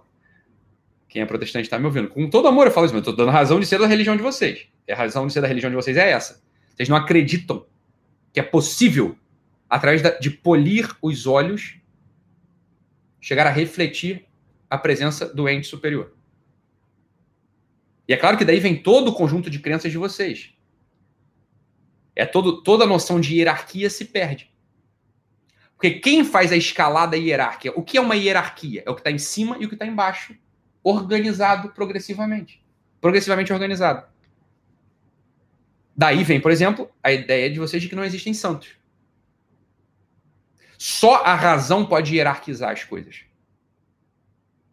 Só a razão dá conta de fazer uma hierarquia. Vocês, como não acreditam nisso, o que, que vocês dizem? Não, ou ninguém é santo, ou todo mundo é santo.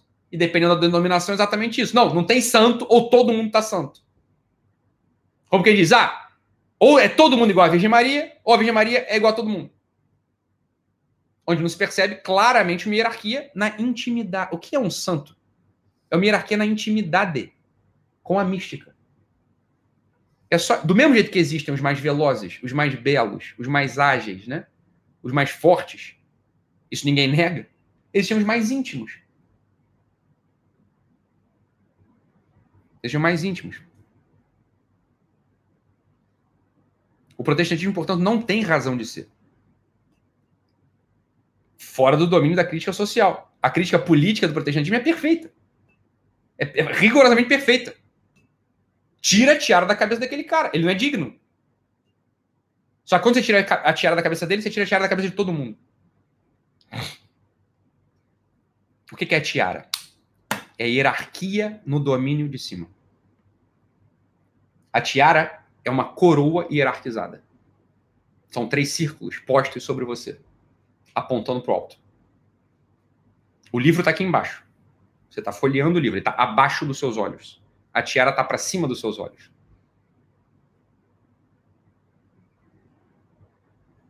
Ó, os olhos. Os olhos são essa faculdade que fazem com que a gente enxergue.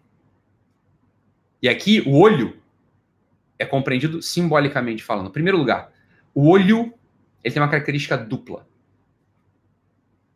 E por que é que as pessoas choram? As pessoas choram por dois motivos. As pessoas choram por dois motivos.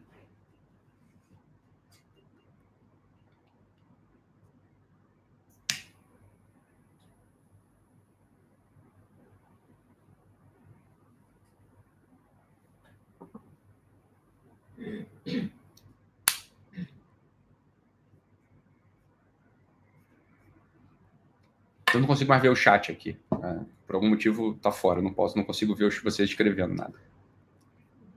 Explodiu o chat. É, não consigo ver, desculpa.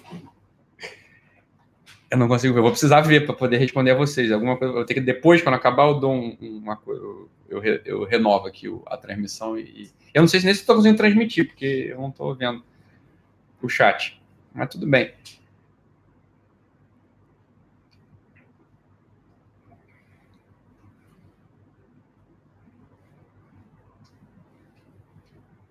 O olhar do homem ele tem uma característica dupla. E não é à toa que, simbolicamente, a gente tem dois olhos e não um só.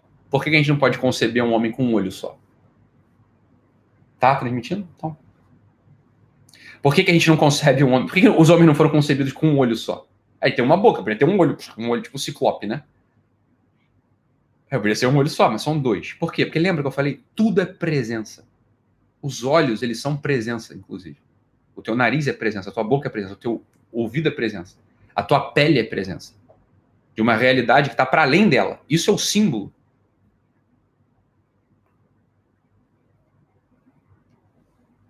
O homem tem dois olhos e, portanto, deveria cultivar dois tipos de olhar. Dois tipos de olhar. Existe uma representação.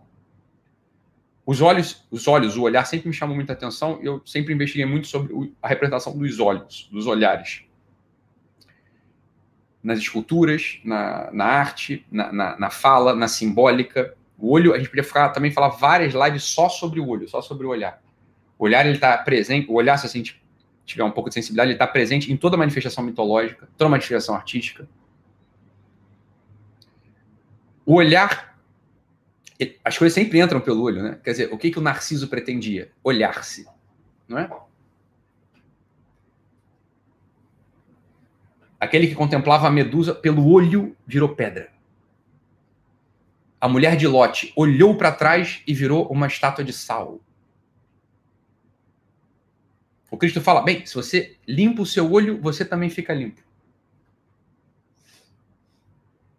O olho ele tem uma presença simbólica profundíssima, como diz o seguinte: olha, a gente fala na poesia, né? Tá pichado em qualquer muro isso aí, deve ter camiseta né? Os olhos são a janela da alma, né? Mas é verdade, são mesmo. Se a janela tá suja, tua alma vai estar tá suja. Se, se tua janela tá suja, você não vê o que tá para fora direito. Mas o olho são dois, não é um, são dois. Isso o professor Luiz Gonzaga fala com muita, muita precisão. Ele fala o seguinte, e é exatamente isso, olha, existe um olhar, isso está representado numa imagem do século VI, que é uma imagem, uma das imagens mais antigas, chamada Pantocrator. Pantocrator. Vai ter um monte de gente tatuando Pantocrator aí agora. Mas tem uma imagem do século VI chamada Pantocrator, no qual você vê o Cristo com dois olhos bastante diferentes ali. É, é, é perturbador essa imagem. Porque parece estar mal feito. Você tem um olhar que parece um olhar calmo, manso, bondoso. Um olho, o olho que está à esquerda, de quem olha, né? O olho que está, é o olho direito dele, o olho tem, o olho que está à esquerda de quem olha, ele é bondoso, ele é manso, ele é delicado, ele é suave. Tem que botar Pantocrator do século VI. Tem várias representações de Pantocrator que são diferentes. E o olho que está à direita, nossa, ou seja, o olho esquerdo dele, vocês acharam aí, não? É, é esse aí. São dois olhos. E o olho esquerdo dele, ou seja, o olho que está à nossa direita, é um olho agressivo, duro, diria, se, você, se não tivesse esse. Veja, vê se não é assim. Se esse, olho, se esse olho não tivesse no Cristo, tu diria que é olho mau. Vê aí. Tu não diria que é um olho mau? Ah, pô, é um olho meio diabólico.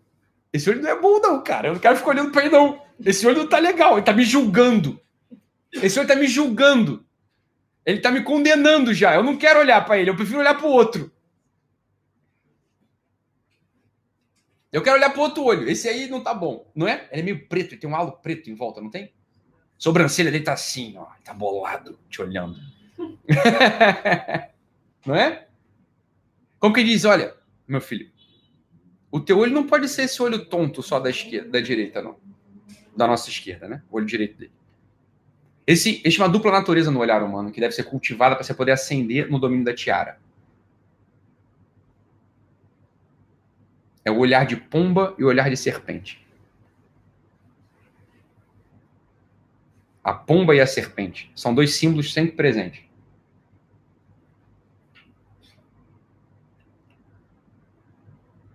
As pessoas que têm um olhar de pomba, é o seguinte, a pessoa entra na religião, aí quer todo mundo virar pomba. A pessoa só vira pomba.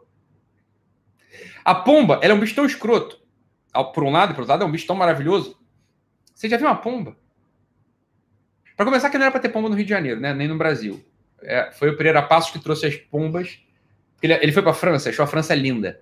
E aí, o que ele achou lindo na França eram os pombos que tinha na França. Ele pegou tudo, botou dentro do navio e trouxe para o Brasil. Foi assim que o pombo entrou no Brasil. Foi o Pereira Passos que entrou com o pombo, só para você saber. Foi assim que entrou no Brasil. E os pombos no Brasil é tudo mirrado. Tu vai lá na, em Veneza, na Europa, pombo é tudo gigante.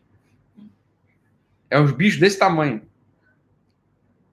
É grande. O pombo lá é grande. É maior do que o nosso pombo aqui. Mas o pombo ele é um bicho tonto. Ele é um bicho dócil. E eu tive essa experiência quando era criança. Eu não era uma criança muito tranquila. Era tranquilo para um lado, para outro lado, eu era um moleque. E eu ganhei uma espingarda de chumbinho e resolvi acertar latas. Só que as latas elas foram paradas. Aí eu era muito fácil acertar lata. E depois a gente começou a querer acertar pombos. E o pombo, você dá um tiro num pombo, ele volta para o mesmo lugar. Você dá um tiro no outro pombo, volta o pombo para o mesmo lugar. Você dá um milhozinho, ele volta. Dá um tiro num cachorro para você ver o que acontece. Ele não volta, ele te ataca. A matilha vai toda se formar em torno de você ele te ataca. Dá um tiro num lobo para ver o que acontece em você. Contigo. O lobo ele vai te traçalhar. A matilha, se você não acertar todos, a matilha de lobos ela vai te cercar e vai te comer viva. Os lobos eles são astutos, eles não são inocentes como as pombas. As pombas são inocentes. Você dá um tiro na pomba, ela volta. Você dá outro tiro, ela volta de novo. Ela está sempre ali, inocente. Então existe um olhar que é o olhar da inocência, que é fundamental você cultivar dentro da realidade. É claro que tem um olhar de inocência, sem o qual você não pode estar presente nesse mundo. Falar, olha, o mundo é mal, sempre, o tempo todo. Eu vou, vou me relacionar com. Né? Vou me relacionar com a minha mulher, com meus amigos com a minha irmã, com meu cunhado. Você vai ter um olhar de pomba para essas pessoas. Esse é o olhar próprio para você ter diante dessas pessoas, diante da realidade. Você vai ter um olhar inocente. Um olhar, presta atenção nisso aqui. Um dia eu vou fazer uma aula só sobre o olhar do olho direito do Pantocrator. Eu vou fazer uma aula só sobre isso. Que é o olhar da contemplação amorosa. É um olhar passivo, doce. Um olhar calmo diante da realidade. Você vai abordar o mundo deste modo. Aborda, você vai abordar o mundo calmo. Existe um outro olhar, que é o olhar agudo, penetrante, esperto, astuto, com certo ardil, que é o olhar da serpente. Quando a pessoa entra na religião, ela, a pessoa só quer ser pombo. E aí vira todo mundo fraquinho, fracote. Não é esse o ponto. A articulação dos olhares, o olhar ele tem que estar articulado. Para você dar a dimensão, os dois olhos vão dando a dimensão da profundidade. Os dois olhares têm que estar articulados. Esse, essa é a causa do, essa é a primeira causa do pranto das pessoas. As pessoas choram quando elas fazem uma cisão dos olhares. As pessoas choram quando elas estão olhando para a realidade só feito pombo. E elas têm o primeiro, primeiro motivo de pranto. São tontos. São inocentes. E elas choram. Porque elas foram traídas, porque elas não imaginavam que alguém podia fazer isso com elas. Então, quando você faz a primeira, a primeira cisão, lembra? Qual que é o número da carta da papisa? Dois. A papisa ela representa o seguinte: aquilo que é binário legítimo e aquilo que é binário ilegítimo. Existe uma divisão, o dois é a divisão. A divisão não é sempre um problema. A divisão não é sempre um problema. Ah, o 2 é o símbolo do diabo. É, também, mas ela também é o símbolo da, da, daquilo que é binário legítimo. Então, toda, presta atenção no que eu vou falar. Toda a realidade, ela tá, toda a realidade, ela se apresenta para a gente em tensões, em polaridade. Lembra? As quatro causas. É a articulação de duas tensões. São quatro polos tensos articulados. toda a realidade é articulação de tensões. Então a gente tem que desenvolver um olho para perceber a tensão da realidade. Quando você chora, quando você cedeu a uma dessas tensões, você desenvolveu um olhar de pombo. E você chora também quando você desenvolveu um olhar de serpente só. Esse é aquele choro contrito. A pessoa que nota, mas tem gente que é boa. Eu, gente que chora de raiva. Não tem um choro de raiva? Tem gente que é boa, tem gente que é melhor do que eu. É o choro da inveja. É o choro da raiva. O pranto tá no olho, não é? Onde é que você chora? Por onde? Pelo olho. A causa do choro, a causa da maior parte do sofrimento. Presta atenção no que eu falo. Isso aqui, é, isso aqui é técnica de consultório, inclusive. As pessoas chegam para você chorando, sofrendo. Em regra, por que elas estão chorando e sofrendo? Porque elas têm uma cisão do olhar. Elas não articularam a tensão dentro delas. Elas não são o pantocrator. Elas ou têm só o zoinho da direita ou só o zoinho da esquerda. Então, isso é batata, é regra. A pessoa chegou no teu consultório com pranto, chorando, saiba, ela está em um dos dois polos. Em tudo? Não. Lembra que eu falei? A, a, a carta, a lâmina, ela é símbolo de quê? De início. Ela é símbolo de quê? Ela é símbolo dessa realidade, tipo início, desdobramento, dificuldade. Bem, a pessoa ela pode estar com um pranto só num domínio da vida dela e não em todos. Então, naquele, você vai naquele domínio. Por que, que você está chorando? Ah, porque minha mulher. Ah, porque meu trabalho. Ah, porque. Ah, porque. Ah, porque minha vida. Então, neste domínio específico, que é a origem do pranto, procure. Ela não soube articular ainda os olhares dela. Ela não poliu os olhos dela, o olhar dela. Ela tem um olhar de pomba ou um olhar de serpente. E aí a prática do consultório é: bem, se você notou que ela está chorando por inveja, por raiva, por ódio, ela tem um olhar de serpente desenvolvido. Faltou o olhar de pombo, que é o olhar da passividade, é o olhar da bondade, é o olhar da docilidade, é o olhar da inocência. Então isso vai ter que desenvolver. E tem técnica para desenvolver só isso. Se a pessoa te, chora e você vê que ela está chorando porque ela está sendo feita de boba, tem que desenvolver o olhar da serpente uma agudeza, uma esperteza, uma proteção, um saber comer o que está na terra. O que, que, a serpente faz? O que, que a serpente faz? O que, que, é uma serpente? A serpente é um bicho que rasteja, que está com a boca colada no chão. Né? Você pode notar que você vai notar que todo todo conto simbólico que começa que, que lá no início do conto simbólico tem uma serpente. No último capítulo do conto simbólico temos um dragão. É sempre assim. Você pega, pega aí o conto simbólico que você mais conhece, que é dentro da tradição mística semítica. Você pega o Antigo Testamento. Qual, qual é o primeiro bicho que aparece? Lembra? É uma cobra que fala, que conversa. É uma cobra. Você pega o último livro dessa tradição, o Apocalipse. Qual bicho que aparece lá? Varrendo as estrelas do céu com seu rabo. Um dragão desafiando aquela que era a guardiã das estrelas. E a guardiã das estrelas subjuga esse dragão. O dragão é a evolução da serpente, hein?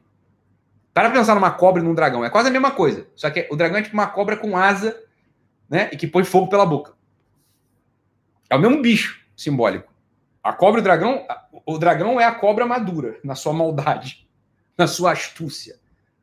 Ela teve tempo de comer tanta terra que ela foi crescendo. É. O que é comer terra? É estar tá colada com esse mundo vendo como as coisas funcionam e tentando mexer nelas. Isso não é ruim. Isso não só não é ruim, como é um olho dele. Isso é uma necessidade do ser humano. É desenvolver o olho serpente. A gente se limpa do quê? Da terra que a gente ingere.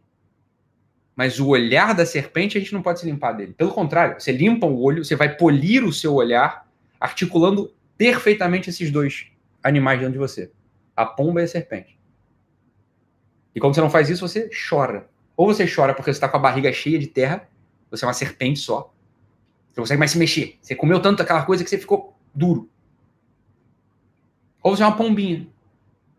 Tonta. Você vai estar tomando tiro de chumbinho e está voltando pro mesmo lugar. Quando a gente vai. E aí, o choro. Ele é a imagem perfeita. Ele é a imagem perfeita do elemento que vai, te, vai servir para você polir. O que, que é o choro? O choro é um tipo de água.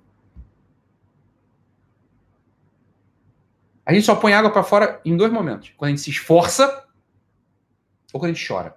O suor e o pranto. São as duas águas que a gente põe para fora.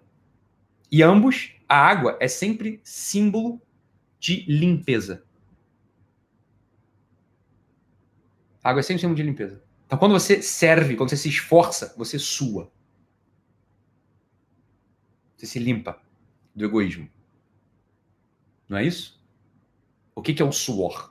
O suor é símbolo de esforço. É claro que a gente também vai suar porque a gente está fazendo ginástica.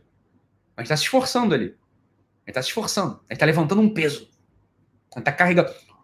A atividade física, ela deve ser para a gente um sinal, um símbolo do esforço. Estou levantando algo maior do que eu pensei que eu pudesse levantar. Eu estou andando por mais tempo do que eu pensei que eu pudesse andar. A gente só sua quando a gente passa desse limite do que a gente achava que a gente podia fazer. É aí que a gente vai suar. Quando você sua, você tá, você tem água, você está limpando algo. Esse é o símbolo do suor. Com o suor do seu rosto, não é assim que fala? Quando Adão caiu, foi expulso do Éden, ah, agora você comer, você vai precisar fazer o pão com o suor do seu rosto. Para pra pensar nesse símbolo. Porque quando você sua, você não sua só no rosto, você concorda ou não? Eu tenho um primo que sua na barriga. Eu, su... o primeiro lugar que eu suo é na canela. Não sei se você sabe disso. Comecei a suar, minha canela fica suada. Então é claro que não é do suor físico só que tá. O símbolo do suor do rosto não é só o símbolo físico do suor, mas essa dupla natureza da água que sai da gente. É pranto e suor. Suor do rosto pode se entender como lágrima também. É um tipo de suor do rosto. Você não vai entender esse símbolo como, ah, pô, tô suado, minha testa tá suada. Também, mas é mais do que isso. Não seja tonto. Você tem que pegar o símbolo por dentro. O suor do rosto para fazer o pão é o pranto. Você vai precisar começar a olhar. Presta atenção, você saiu do Éden. No Éden tá tudo organizado, meu filho. Você não precisa ter olhar de serpente. Nem de pombo. Era só ter olhar de gente. Você tinha um olhar de gente, estava funcionando. Presta atenção, Deus passava num vento, você ouvia Deus, Adão. É isso que está acontecendo. Agora não, cara. Agora você está fora do Éden. Agora, para você se orientar no mundo, meu filho, você vai precisar articular esses dois olhos aí em você: a pomba e a serpente. Então você se ferra. Porque no mundo, o mundo tem natureza dupla. O mundo tem natureza de pomba e tem natureza de serpente. O mundo tem natureza angélica e demoníaca. O mundo é símbolo do Espírito Santo e do demônio ao mesmo tempo. Se você não cultivar o duplo olhar em você, Você não está orientado nesse mundo. Eu, a gente está usando símbolos aqui, mas só você olhar para o mundo, você esquece. Ah, então não acredita em anjo de demônio, não. Não acredita em nada disso. Não importa se acreditou ou não. Importa, francamente falando, a banana para você se acreditou ou não nisso. Porque o fato é que o mundo está organizado assim, é só se olhar. O mundo tem características. Ah, então não acredito nisso, não consigo nem ouvir. Então, entendi, você não é que você não acredita, você é implicante, é outra história. É, não é pra você acreditar, não. Esquece, não, tô, não imagina anjinho com asinha branca e anjinho com asinha preta. Não tô falando disso. Tô falando assim, ó, olha para a natureza do mundo e você vai ver que ele é assim que ele está organizado. Hoje, tem uma disposição, o mundo tem uma disposição hierárquica dela, disciplinada, harmônica, e tem uma, uma, uma organização decomposta, degenerada, de falta, de carência. Não é isso? Como você vai se orientar nesse mundo sem o cultivo desse duplo olhar? Sem você polir os seus olhos. Lembra que eu falei do espelho? Você vai polir o seu olhar da alma. Como é que você vai, como é que a gente Você já poliu um carro? Eu já poli um carro. Como é que você vai polir uma lataria de um carro? Você põe ali um elemento líquido e esfrega. E você, vai, você consegue polir aquela superfície. Ela reflete. Né? Você põe ali o Grand Prix, sei lá como é que é o nome daquela porra do. A pasta de polir carro. É um tipo de lágrima. Você põe aquilo ali no carro, e esfrega. Você poliu aquela lataria. Como é que você vai polir a sua alma? Toda vez que você chorar, você esfrega. Vamos falar. Vamos falar. O polimento da alma ele aparece quando você articula esses teus dois olhares. A pomba e a serpente. A pomba e a serpente. Quando você. Presta atenção. Aqui você só fez a primeira. primeira essa aqui é a primeira etapa. Essa é a primeira etapa. E é a primeiríssima etapa. Aqui não aconteceu nada contigo ainda. Você só limpou a superfície. Quando você limpa a superfície, você começa a poder refletir as realidades superiores. Presta atenção, quando você limpa a superfície, quando você limpa essa superfície, que é o olho, aí começa o processo da papisa. É você começar a conseguir perceber a realidade de cima, de cima da tiara. Eu vou falar o que é a realidade mística, gnóstica e a mágica. Aí você começa a fazer isso. Porque até lá você não tem, não tem como fazer nada disso.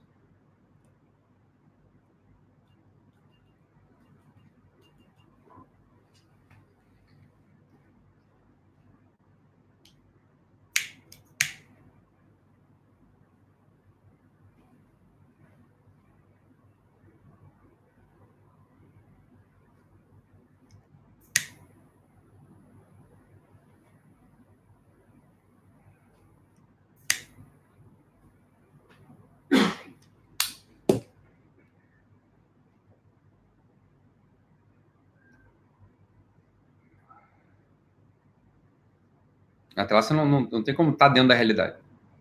Mas quando você tem um olhar polido, quando você poliu o seu olhar, você começou a ver a realidade pela primeira vez. Você tem a primeira chance de estar nesse mundo.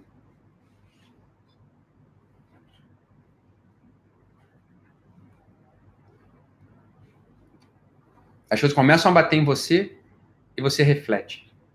O que, que uma superfície polida faz? Ela reflete. Então, toda atividade reflexiva que o pessoal gosta de falar, ela só começa a aparecer a partir daí. Até aí não tem nada, não tem atividade reflexiva. Você está no domínio do quê? Da confusão. Domínio da matéria. Você está só aqui embaixo, ó. Você está só aqui. Não tem reflexão ainda.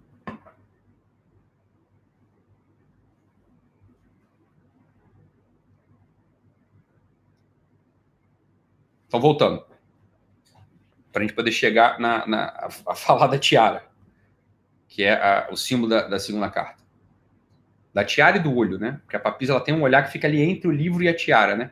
Ela tá ali querendo ver o que ela faz. Como quem diz assim, ah, eu peguei aqui a realidade do livro, da tiara e estou jogando pro livro. Ela não tá batendo bem no livro ainda. Tá quase no livro, o olhar da, da, da papisa. Tá descendo. Pode imaginar que tá subindo também, que dá na mesma. É, mas... Ela tá no meio do caminho. Ela tá ali no meio do caminho.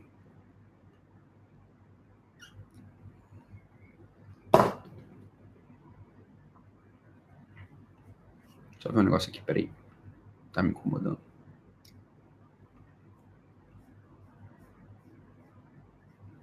E não dá.